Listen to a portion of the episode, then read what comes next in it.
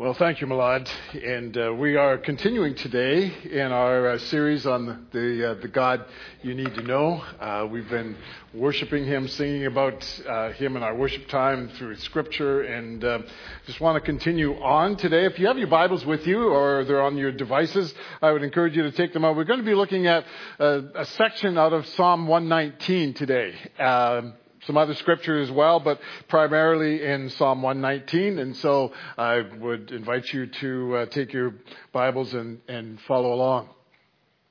I, I once had a, a college prof who took a particular approach to any disagreements that we may have with him over how he graded our assignments.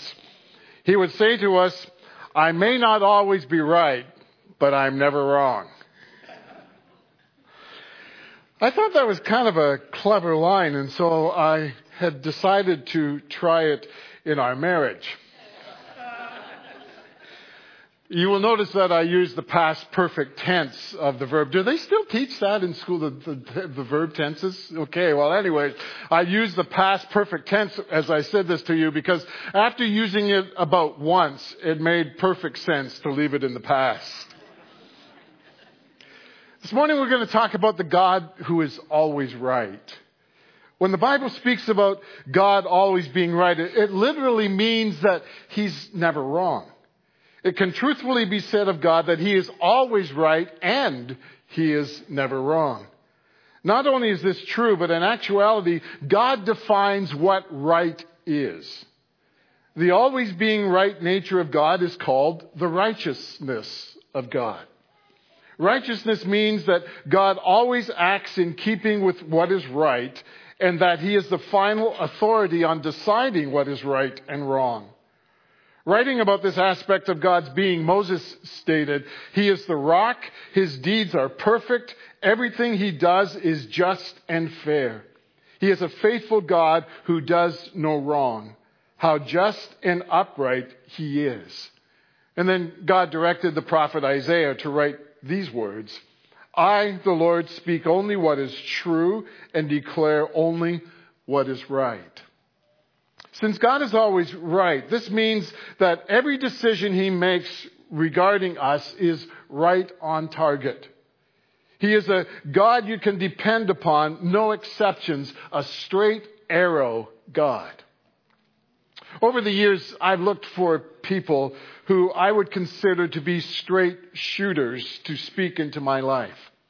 I, I need people who will be honest with me and tell me what I need to hear, not what they think I want to hear. I've chosen these people very carefully. It's not the kind of thing about which I would make an announcement and put up a sign up sheet. I mean, somehow I just couldn't see announcing pastors looking for straight arrow speakers into his life. A sign up sheet is at the information desk. I'm, I'm afraid there might be too many willing people to uh, sign up for that. And so when it comes to having someone tell you the truth about yourself, it is important to select those who have your best interests at heart, who believe in you, and, and are out to see you succeed. And so in the first church where I became the lead pastor, I had sought out a man to speak into my life in this way. He was a few years older than me, and as a young pastor, he saved me from making some major mistakes more than once.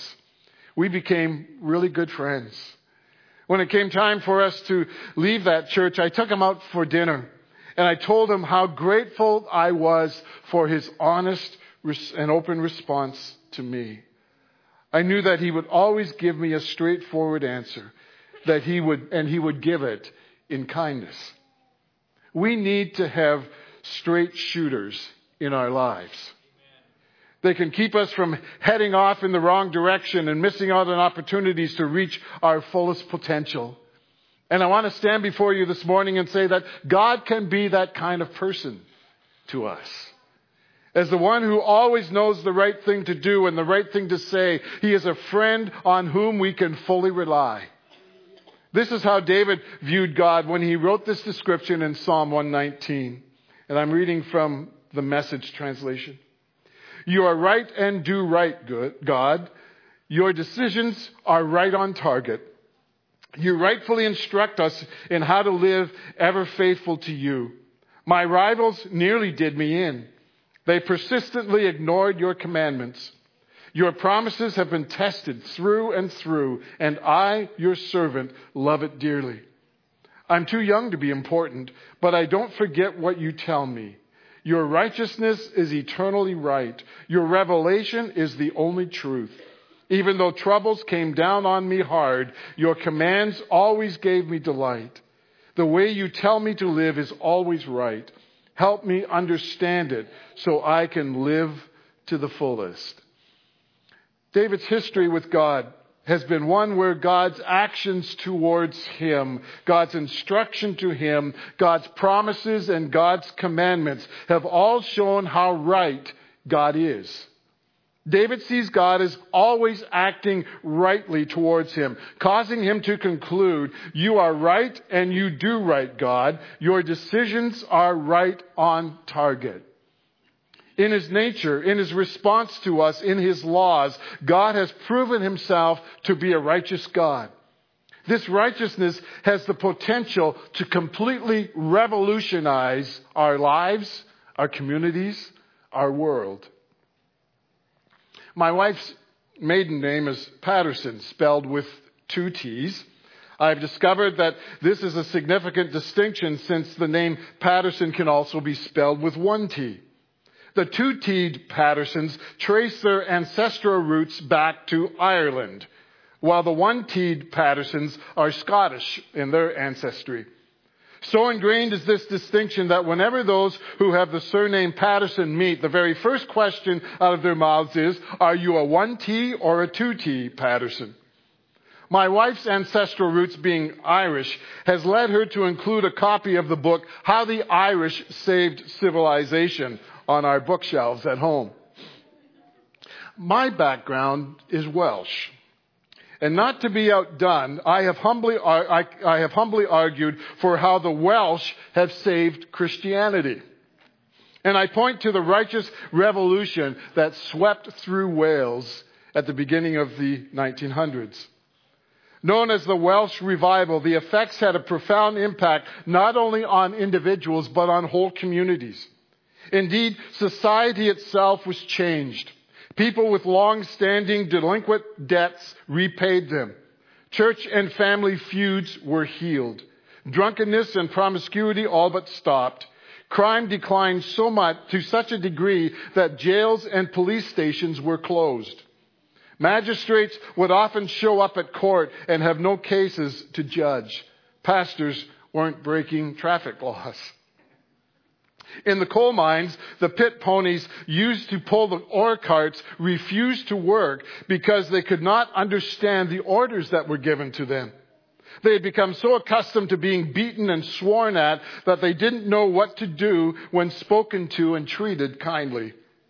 The men in the mines worked with renewed vigor that sent production figures soaring. The news of the revival spread across the ocean to the United States and Canada and as far away as Australia. The impact of this righteous revolution continued on for years to come. I wonder sometimes what it would take to experience a righteous revolution. What would it be like to live in a righteous city or a righteous nation or a righteous world? To go a step further, what would it be like to, to work for a righteous company or attend a righteous school or live in a righteous family. And how about this one? What would it be like to go to a righteous church? No more arguing over music preferences or worship styles or doctrinal differences. Everyone would be made to feel important, and the services would always begin and end on time. You may think that this is only wishful thinking and dismiss it as either unrealistic or maybe even boring. You see, we've become so accustomed to living in an unrighteous world. We've been beaten down and hurt and called all kinds of things so often like that, like those pit ponies, we don't know quite how to respond to the prospect of living in a righteous environment. As David looked around him, there was much that troubled him about the unrighteousness of his day, causing him to state, My rivals nearly did me in. They persistently ignored your commandments. David is distraught over the blatant disregard of God's laws by those around him to the extent that he is almost emotionally overcome by it all. Although he sees God as a straight arrow God, he also recognizes that people habitually ignore God's straight shooting and disobey his righteous laws. They take his arrows and break them, leading to broken arrow living. Broken arrow lives are out of control. When we see brokenness and unrighteous actions, we often feel overwhelmed. Stories of murder, rape, enslavement, and a host of other abusive acts fill news reports on a daily basis. The deliberate, cowardly, unprovoked attack on innocent people is infuriating to me. And I suspect that many of you feel the same way. Why do we become so angry with senseless brutality? Well, I think at least part of the reason is because God has placed within us a longing after rightness. When we are wrong, we are, when we see wrong prevailing over what we understand to be right, we are angered. If we feel this way, you can imagine the pain and dismay that would be in the mind and heart of a totally righteous God. God is not dispassionate about unrighteousness. He hates it. So why doesn't he step in and do something about it, you may ask? Well, let me say that he has. And he has done so by suffering the most dramatic act of violence and shedding of innocent blood that this world has ever witnessed. He gave his one and only son to be brutally killed on a cross to pay for all of the acts of violence and willful unrighteousness carried out by humanity. And so the apostle Peter wrote, that's what Christ did definitively. Suffered because of others' sins. The righteous one for the unrighteous ones. He went through it all, was put to death, and then made alive to bring us to God. God is very passionate about righteousness and justice prevailing. He has deliberately taken action to make every, to set everything right. He has made it possible for everyone to be released from the brokenness caused by sin. He is into the business of redeeming broken arrows and making them to shoot straight again. In a most outrageous act of love, God has taken the initiative to do for us what we could never do for ourselves. Through Jesus, He wants to place within us the ability to live rightly. The apostle Paul put it this way. But in our time, something new has been added. What Moses and the prophets witnessed to all, to all those years has happened. The God setting things right that we read about has become Jesus setting things right for us. And not only for us, but for everyone who believes in Him out of the sheer genera- out of sheer generosity, God put us in right standing with himself. A pure gift. He got us out of the mess we're in and restored us to where he has always wanted us to be. And he did it by means of Jesus Christ. God is most interested in setting everything right and providing us with hope and a secure future.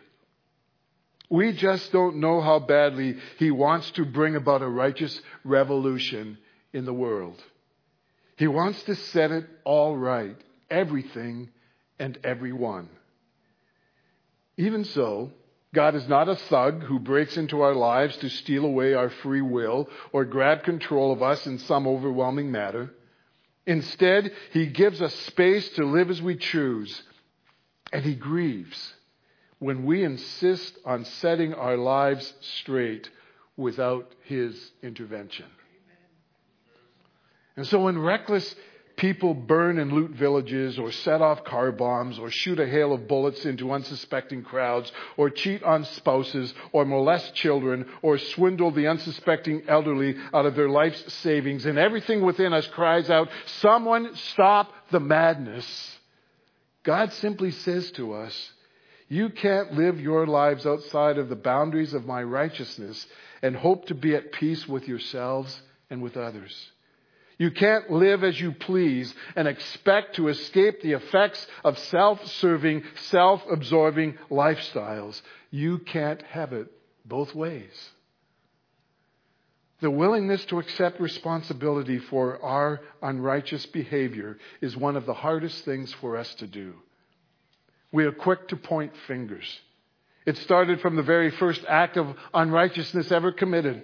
Adam said to God when confronted with his disobedience, this, this woman you put here with me, she gave me some fruit from the tree and I ate it. I mean, what else am I supposed to do? And weak kneed husbands have been using this line ever since. We are good at making up excuses to deflect the blame from ourselves.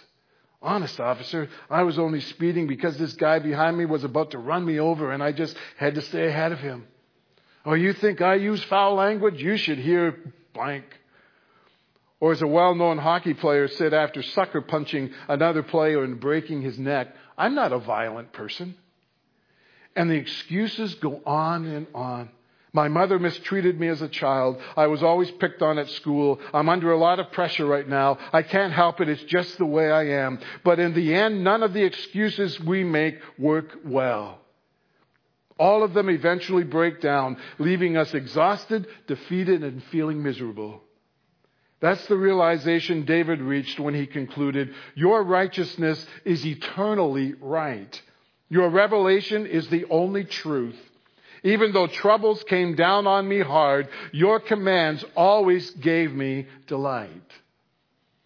David acknowledged that God is a righteous God and that his righteous ways brought delight and fulfillment to him. Sure, there would be tough times along the way. But God could always be depended on to do what was right, to see him through, and to ensure that justice prevails into this world of turmoil and unrest, God wants to launch a righteousness revolution. He aims to bring his liberation from the devastating effects of unrighteous behavior. He is a straight arrow God who can be depended upon to always do what is right. And when we really believe this and live accordingly, then God's straight arrow shooting finds its mark. It strikes the bullseye of our lives and enables us to live right on target. David tells us what it is like to be in the place where we acknowledge God's ways to be right. The way you tell me to live is always right. Help me understand it so I can live to the fullest. On one occasion, my wife and I were listening to an IW missionary speaker tell of her experience while traveling in Congo, Africa. She was attempting to catch a flight that, had, that kept being canceled at the last minute. She calmly told of how this continued over a period of an entire week before she was finally able to arrive at her destination. My wife leaned over to me while she was telling her story and with a bit of a glint in her eye asked, How do you think you would have been responding if that was happening to you? She knew me all too well. A time when Janie and I were flying to Lisbon, Portugal for a conference came to mind. Our flight had originated in Warsaw and required a stopover in Munich where we were to change planes.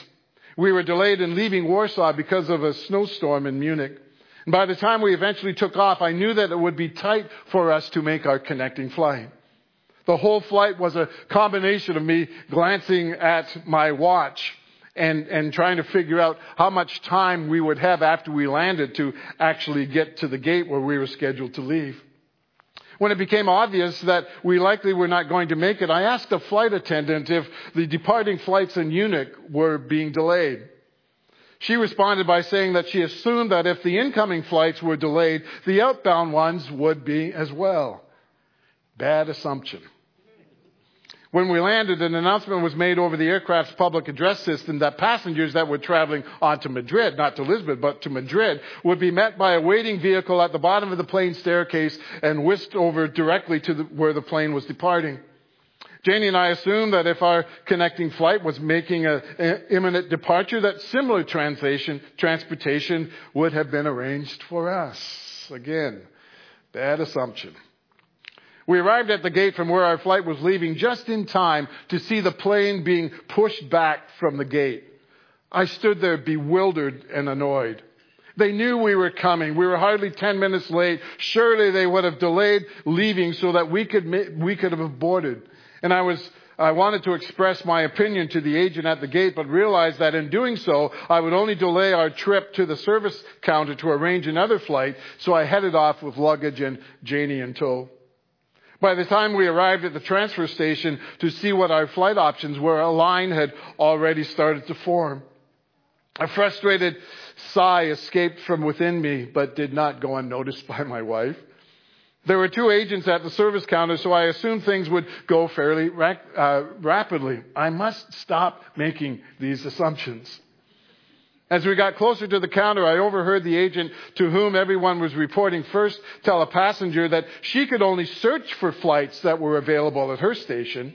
He would need to go to her colleague at the next counter in order to be actually issued a ticket. Now I realized that I was going to have to stand in another line. I muttered to my wife, this hardly matches what I've come to understand about German efficiency. And I planned to let the agent know my thoughts when I got to the counter. Janie, who is much more righteous than me, said, Honey, there's nothing that can be done. We just have to be patient. That got me thinking. I started to ask myself, reluctantly at first, what would a righteous person do in this situation? I thought a righteous person would likely stop being annoyed at people who were not to blame for a situation that was totally beyond their control. And so I stopped my huffing and puffing. Then I thought a righteous person would likely smile and be pleasant. So when it was our turn to speak with the agent, I smiled and greeted her kindly. Then I thought a righteous person probably would not tap their boarding pass uh, impatiently on the countertop, so I laid my defunct pass down and put my hands in my pockets to keep me from reaching out and picking them up again. A righteous person would certainly show gratitude, and so I thanked the agent who eventually dispensed our tickets. And suddenly I, I could feel my pulse easing, and I'm sure my blood pressure dropped. Other flight arrangements were made with no problems, and we arrived at our destination only a couple of hours late. But I learned a valuable lesson in an area of my life that still requires a lot of work. Instead of growing angry, upset, and self righteous, I could let God start a righteous revolution in me. I could begin to actually live like a righteous person. I could commit myself to follow in God's ways, to truly believe that how He tells me to live is always right, and to daily ask Him to help me understand what right living really looks like. It isn't as hard as you or I may think. It simply requires looking to God for our understanding of right and wrong. It means giving our lives over to Jesus and actually learning to do what Jesus would have us do. It takes seeing ourselves as a righteous revolutionary and allowing God to do his straight arrow shooting in our lives. It means being willing to do our part to make a difference when it comes to living rightly. Of all of the names that are linked with the 1904 Welsh revival. Evan Roberts is probably the best known. At 26 years of age, in the autumn of 1904, he was to become an instant spiritual celebrity in Wales as the local and national newspapers of the day chronicled the spreading religious revival. His celebrity status was highlighted by the fact that he was relatively unknown. He wasn't even a fully licensed preacher in 1904. He was merely a trainee attending a grammar school to prepare him for the ministry course. He had left school when only 11 years and nine months old to help his father in the coal, local coal mine. Having worked in the coal mine for 12 years, he then became an apprentice to a blacksmith for over a year. He left that calling when he felt a greater call to reach people for Christ. Two weeks after arriving at the training school for pastors, Evan had a deliberate and a dynamic encounter with God that started a righteous revolution within him. Within a month, he felt compelled to share me- this message of the righteousness of God and the possibility of complete forgiveness of sins with his home church youth group. His message could be summed up in four points. Confess all known sin.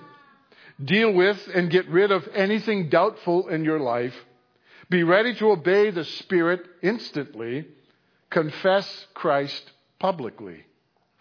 By the end of the week, over 60 had responded.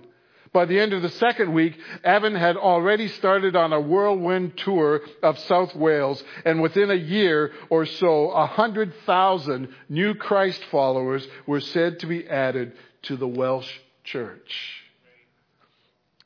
Into this world, God wants to bring an ongoing righteous revolution. He wants people to understand the full impact of Him setting things right for them. He wants them to embrace Jesus as the one who makes everything right in their lives and brings them into right understanding and right standing with God. He is searching for people who are ready and willing to give themselves to right thinking, to right living, to right faith. You can be that person. You can let a righteous revolution start within you. Through the empowering presence of the Spirit of Christ, you have the capacity to serve as an infectious agent for righteousness. Deep in our hearts, I believe we all want to do right. We want to know and experience a God who is always right and never wrong. I would put forward to you that the, the God we get to know in the Bible is this kind of God. He is the God who, who has always wanted, He is the God that you have always wanted to know. And He is ready to set things right in your life if you choose to step away from your fears and failures and invite Him to lead you into truth and right living. Let's pray. Well, Father, as we have thought and given some thought to this topic this morning, the scripture is pretty clear on instructing us in your rightness and your righteousness. Sometimes we don't always sense that that's a reality in our lives or in the space in which we live. But Father, we believe that what the scriptures state about you and the, and the righteousness that you bring to this world is true. You have always brought your righteousness in and through people. People that you have empowered and filled with your spirit. And so I pray this morning that you will help us to see how we fit into that picture. How we can be instruments of your peace and righteousness in the world in which you've placed us. And so, Father, we just lay ourselves before you and ask that you would do your work of grace and instruction in our lives. In the name of Jesus. Amen.